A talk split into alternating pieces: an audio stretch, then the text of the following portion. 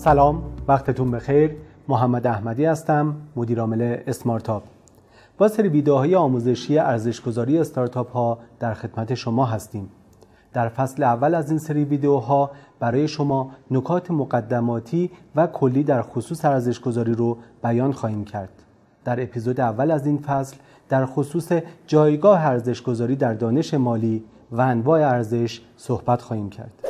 در واقع خیلی از سوالات مالی که شما می‌پرسید در نهایت یک سال ارزش گذاریه به عنوان مثال یک سال رایج بین افراد چیه؟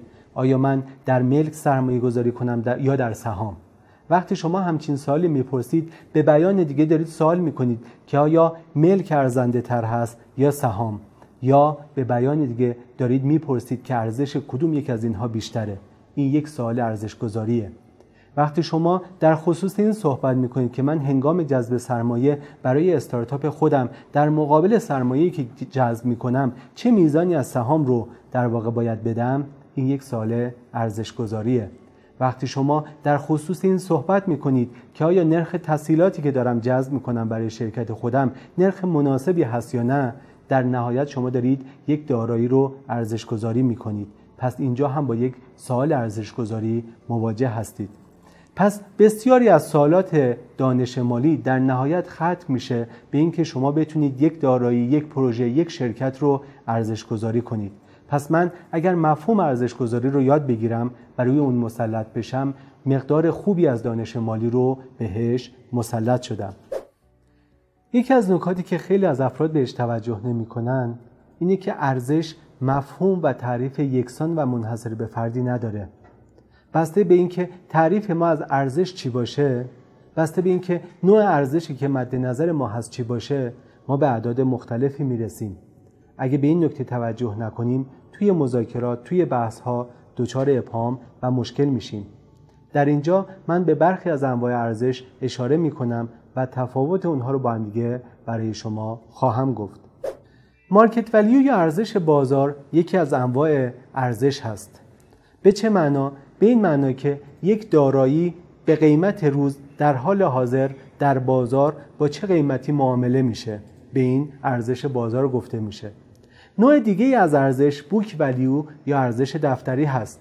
ارزش دفتری به این اشاره می‌کنه که در دفاتر مالی ما ارزش یک دارایی با چه قیمتی ثبت شده.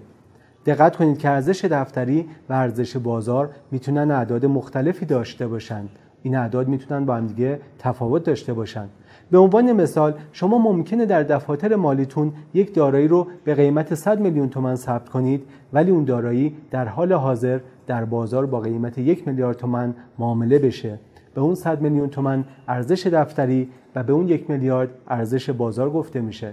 replacement value یا ارزش جایگزینی نوع دیگه از ارزش هست. این ارزش به این معناست که برای داشتن یک دارایی در شرایط فعلی ما چه مقدار باید هزینه کنیم. برای اینکه من یک تجهیزات شبیه اون چیزی که در حال حاضر دارم رو داشته باشم چقدر باید امروز خرج کنم؟ برای اینکه یک اپلیکیشن با شرایط فعلی با میزان user فعلی با میزان feature هایی که در حال حاضر ارائه میده داشته باشم چه میزان باید هزینه کنم؟ به این مفهوم replacement value یا ارزش جایگزینی گفته میشه.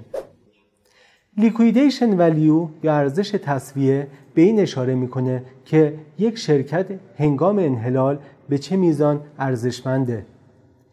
هنگام محاسبه ارزش تسویه ما دارایی های شرکت رو میفروشیم بدهی های اون رو کم می‌کنیم و به تفاوت این دوتا اصطلاحا میگیم ارزش تصویه یا لیکویدیشن ولیو ارزش تصویه برای شرکت های استفاده میشه که امیدی به آیندهشون وجود نداره و ما قصد انحلال اونها رو داریم.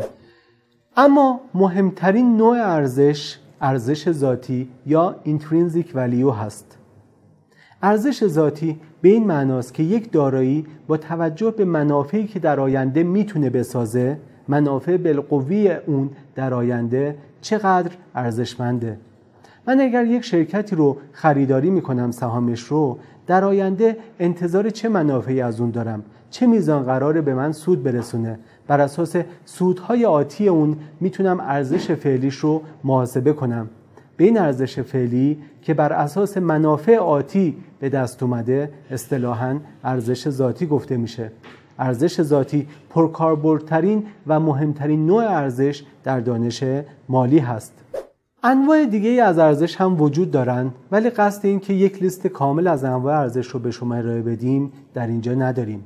فقط می‌خواستیم روی این نکته تاکید کنیم که ارزش یک مفهوم منحصر به فرد نیست و یک تعریف واحد و یکسان نداره. هنگامی که در مورد ارزش یک دارایی صحبت می‌کنیم باید حواسمون باشه که کدوم یک از این تعریف مد نظر ما هست. در این اپیزود برای شما از جایگاه ارزش گذاری در دانش مالی و انواع ارزش صحبت کردیم. در اپیزود بعدی قصد داریم برای شما در خصوص منابع خلق ارزش صحبت کنیم. با ما همراه باشید.